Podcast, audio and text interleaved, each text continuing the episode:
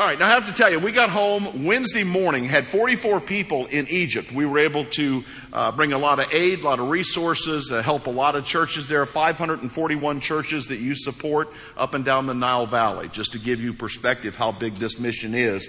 And uh, we got back at 3 in the morning, and uh, I, I, I got up early because I wanted to get the mail. Anybody like that? Nuts? So anyway, I walk out my front door, to get my mail, and I get hit by a bicycle. Uh, First day, not a big deal, right? The second day, I walk out to get the mail after I've been back, I get hit by the same bicycle. Yesterday, I walk out. I get hit by the same bicycle. Peggy, are you ready? Just a vicious cycle. I had the hook set down here on Peggy. I just had to bring it in.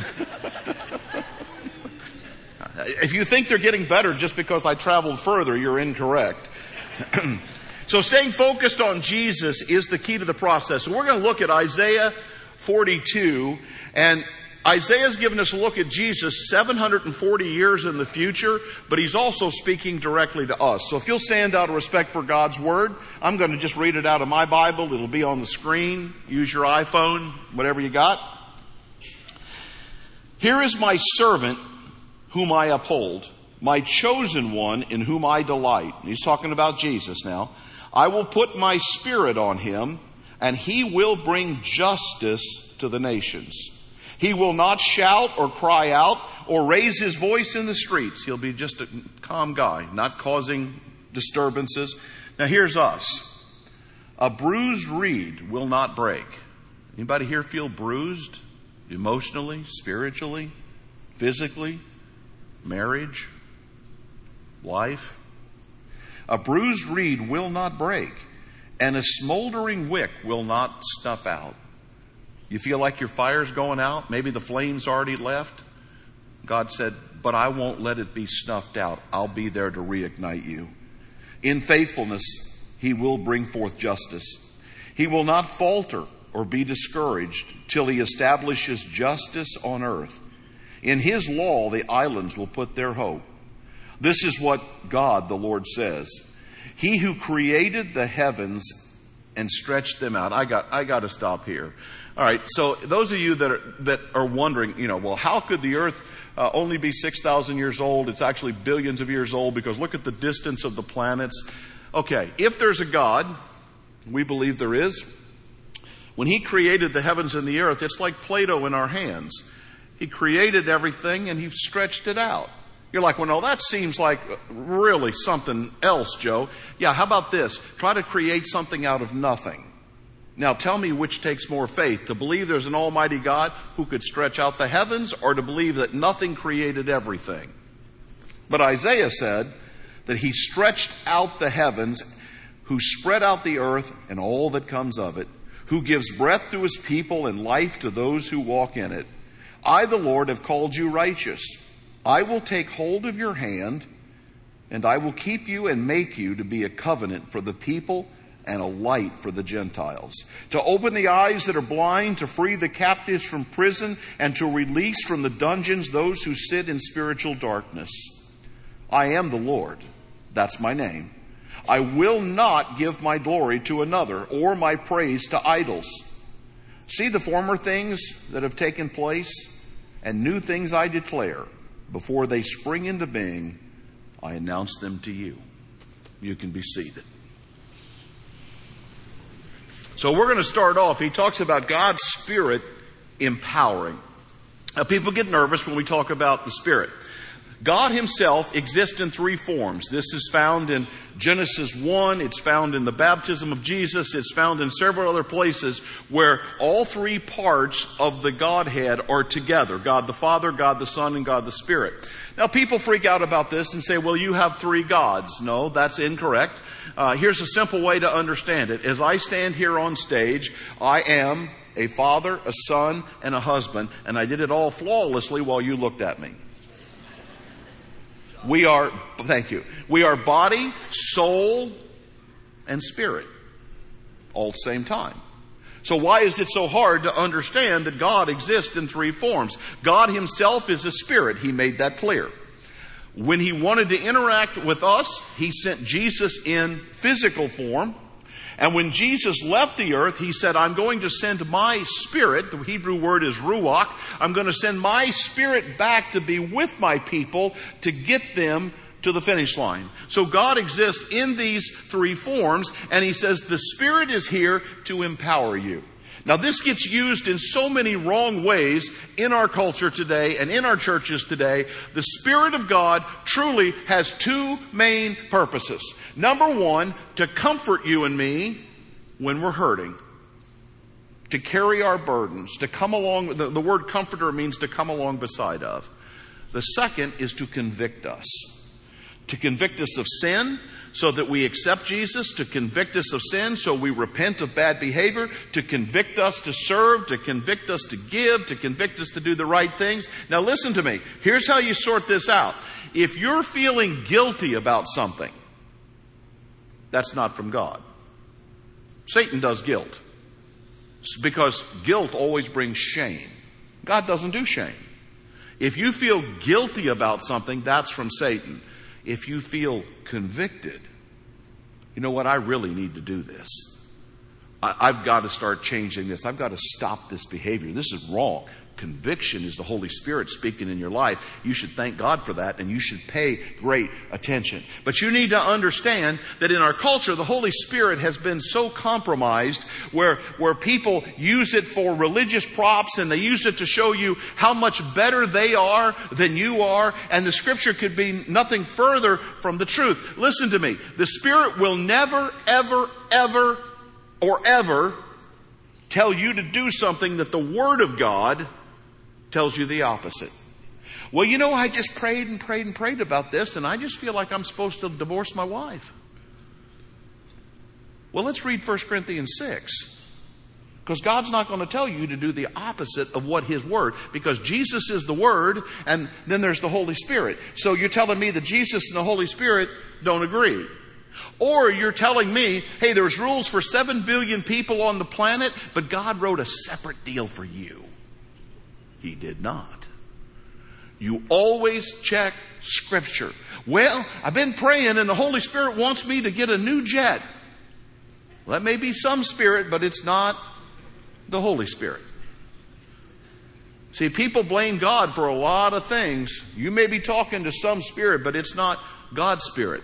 Because God's spirit has two, object, two objectives. Number one, to comfort you. Number two, to convict you to get you saved. And then once you're saved, the goal is for you to get as many other people saved as possible. That's what the Holy Spirit is concerned about, getting us and everyone else that we can possibly bring with us to the finish line. People say, well, I just felt led to eat turkey today by the Spirit. That was not the Holy Spirit. I don't think God cares whether you eat turkey or not. God does not care whether you do this. I mean, the things that, that we, the, the trivial things, the religious things. And here, here's the word that it really comes down to. It's a word called Gnosticism. Alright? If you don't know that word, look it up. It was rife throughout the first century. First John is full of Gnosticism. John's dealing with it. What it means is that there are people who say they have a special knowledge that you and I could never obtain to. You see, I'd like to explain this vision I had to you, but you're just a commoner. The Spirit and I have something that you don't have. Well, you may have, but it ain't from God. That's Gnosticism. Because we all got the same deal when we got the Word of God. So you don't have any special revelation. I don't care who you think you are or who somebody else tells you they think they are, you do not have special revelation. God's Spirit works through His Word. What's He interested in? Acts chapter 1 verse 8, Jesus said to the disciples, when I leave, I will send you the Holy Spirit and you will be my witnesses. The word there is martyr. You will give your lives for one purpose to get the message of Jesus to Jerusalem, Judea, Samaria, and the uttermost parts of the world. He comes again to Timothy. Paul writes to Timothy while he's pastoring in Ephesus. 2 Timothy 1 7. He says, You have not been given a spirit of timidity, but a spirit of power and love and self discipline. Now, why do I need power and love and self-discipline if I'm just going to be serving me? No, I need power, love, and self-discipline because my job is to change the world. Your job is to change the world. Our job is to change eternity for everyone who we come in contact with and everybody in our generation that we're a part of. Let me help you with this. Here's what Jesus said. Jesus said, Hey guys, if you want to be my disciple, take up your cross and follow me. Deny yourself, take up your cross and follow me. Well, I just feel like God wants me to have this, this, this jet. I'm just using that because you were all guilty, but I'm just trying to put it far enough out that maybe you don't think I'm singling you out. I just, I just really feel like God wants me to have this, this new jet. Deny yourself, take up your cross, and follow me. That doesn't get preached a whole lot, does it? God wants you healthy, wealthy, wise. Deny yourself, take up your cross, follow me. We got that part? We got it, I can move on. Well, we can wait. Good? All right, let's move on. All right, so after, after we get to the power of the Spirit, it talks about God turning on the light. In verse 6, it says that when Jesus comes, 700 years later, Jesus is going to make a covenant with the Jewish people, and then out of that covenant, they are going to be the light of the world. John talked about that in chapter 8, verse 12. Jesus said, I am, come on, I am the light of the world. Now that's a great verse by itself, but let me tell you the story. That happened during the festival of Hanukkah. You, you drive by around here, you know during Hanukkah that they, they've got the, uh, the Jewish synagogues have the candelabras out and they light a different, a new light every night. Alright? It's symbolizing how God kept the candles burning when there was no oil left. That's during the, during the uh, first century BC. And the story is amazing. But Jesus is standing on the Temple Mount, and on the Temple Mount there is a giant menorah that they light every night. And Jesus stands in front of that menorah and says, I am the light of the world. I'm the one that kept the candles burning. I'm the one that has provided for your soul. That is the message that Jesus is bringing to us. Isaiah 9 carries this same story. It says that the Messiah will be born in Galilee and he will be a light to the Gentiles. So this covenant that was made with the Jewish people and then extended to all of the rest of us as Jesus, the Messiah, the Savior of the world is born out of a Jewish family, but He came to bring light to everyone. There's no limits on that, my friends. The grace of God is big enough for all of us, regardless of our sin, regardless of our past. The blood of Jesus paid the price for you. Now, you remember our old buddy at Motel 6. Leave the light on for you. Here's the truth most churches don't even have the light on in their church anymore, let alone outside. Guys, when you come in here, I need you to put your candles together and get them red hot, and then go. And go talk to your neighbors and your coworkers and your classmates. And you know what? You may invite 10 and get one to come. That's one. That's one. And if every one of us committed to get one person to Christ this year, do you realize what happens? The church is 8,000 next year. That's just if you get one. If you bring a family, do you see how the kingdom's meant to work? But if all the light stays inside the building, I'll tell you what happens. Eventually there's no light even in the building. Because the candles will burn out. Because they're not being used. You take the candle out, you take the light out, and you use it in the world. Reinhard Bonnke great, great evangelist of our time. He, he talks about this. He said, uh, he said, 1 Peter 5 8, it says, Satan moves around like a roaring lion looking for who, who he's going to destroy. He said, we read that verse where everybody kind of gets afraid of Satan. And he said, yeah, Satan's a real force and he, and he is out to get us. He said, but you forget how big your God is. And he said, when the light is turned on, you find out that that roaring lion is just a mouse with a microphone. One of the best quotes I've ever heard. Does he have power? Yes. Comparing to my God? No. And in Romans, it says the God of peace will crush Satan underneath our feet. Anybody, anybody got some things they want to give back to Satan?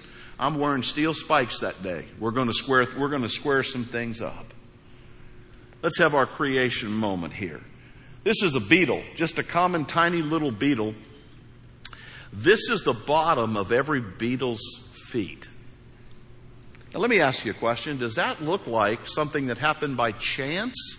Or does that look like a beautiful designer to you? It's just a beetle's foot, for goodness sake. That's the greatness of the God we serve. And he said, Nature itself will speak of my stories. Well, here we go. But that light is so important. And this is where, this is where prayer comes into play. And I, we'll, we'll, we'll do this quickly. But George Miller, um, from the 18th century, ran orphanages. And George Miller is just known as a great man of prayer. And Miller said, listen, you need to be praying all the time. And he said, I'm not against prayer times where we spend time together or individually in blocks of time. But he said, if you're living the Christian life right, you're going to be praying all the time. Because as you're going, things are happening. Somebody's there. They need to be prayed for. Stop and pray for them. Pray for them as you're driving by. But I'm telling you the most powerful thing you can do when somebody says, will you pray for me? You pray for them. It'll shock them to death because I'll just put my hand on you and start praying for you. And what they wanted is something religious. You give them the power of God.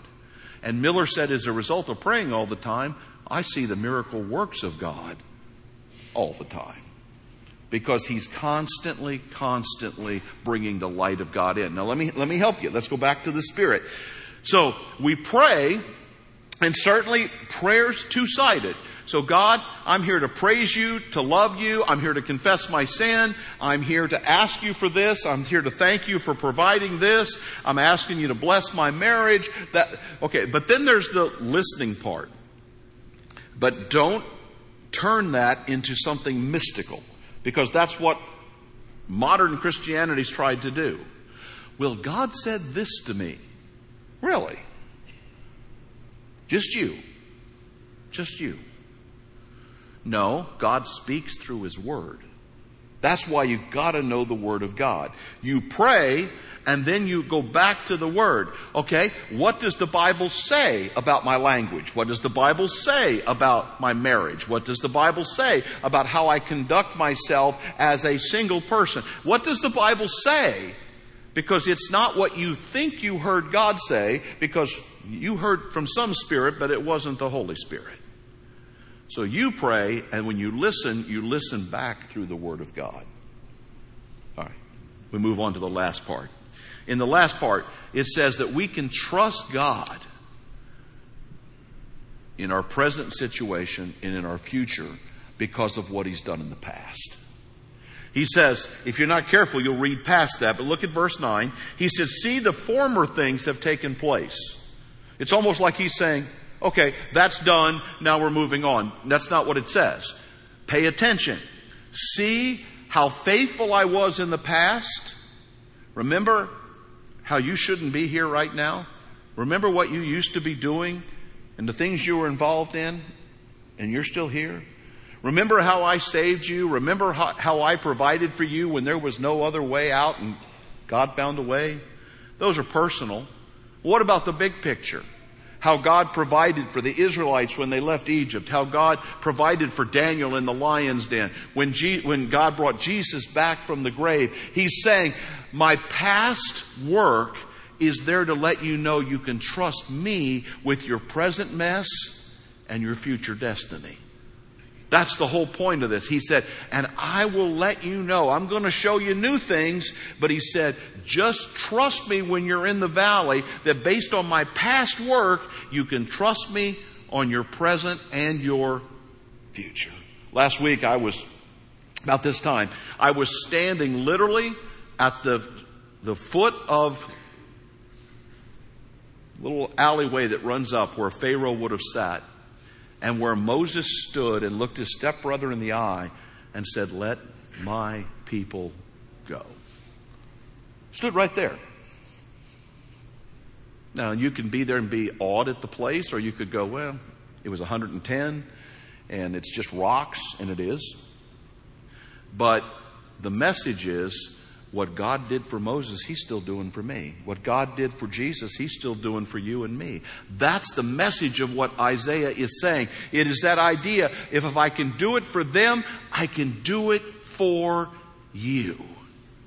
I don't know where you're at. I don't know who needs to hear that. Maybe you were at the end thinking, I'm going to give up. This is my last day. This is my last day in life. This is my last day of dealing with this marriage, last day of dealing with my kids. Uh, I don't know. I don't know where your battle is, but God said, if you'll look at the past, you'll notice I've always been faithful. Deuteronomy 7 9 says, Our God is a faithful God. God has always been faithful. Guess who, guess who struggles? It's you and me that struggle in the faith department. Pat Riley was the coach for the Lakers for a long time. And now he's front office, I think, in Miami. But uh, they asked him one time, he said, if, if, if you had one guy to take the last shot, who would it be? He said, if the game was on the line, Michael Jordan. He said, if my life was on the line, Larry Bird. Let me ask you this question Who's going to take the last shot for you? As you prepare to step into the presence of God, you going to take it? You're going to let Jesus take it. You're going to let Charles Darwin take it? You're going to take it. You're going to let Darwin take it? You're going to let Jesus take it. Somebody's going to make that decision, and you're the deciding factor. You're the coach. You get to decide who takes the last shot for you. That's why Jesus died on the cross. He said, I've got it. I'll take it. Listen, if you're watching online, there's a button I've decided. You push that button, our folks will interact with you, uh, help you with the next step to following Jesus, becoming a Christian. Uh, Palm Bay and DeLand, David and Ben are there. Here, you come up front. Um, our folks will be here to help you to answer any questions uh, that you might have. But I want to finish with one last story. This is a ship called the Carmania. The Carmania is a German ship but they disguised themselves during World War II as a British ship. They painted it with, with British colors. They put the Union Jack up on the flag. They put the Carmania's numbers on it. And they thought, we'll get out in the middle of the caravan and we'll be able to destroy the British fleet. One problem. The first ship the Carmania ran into was the Carmania. The British ship did not hesitate. They blew it out of the water.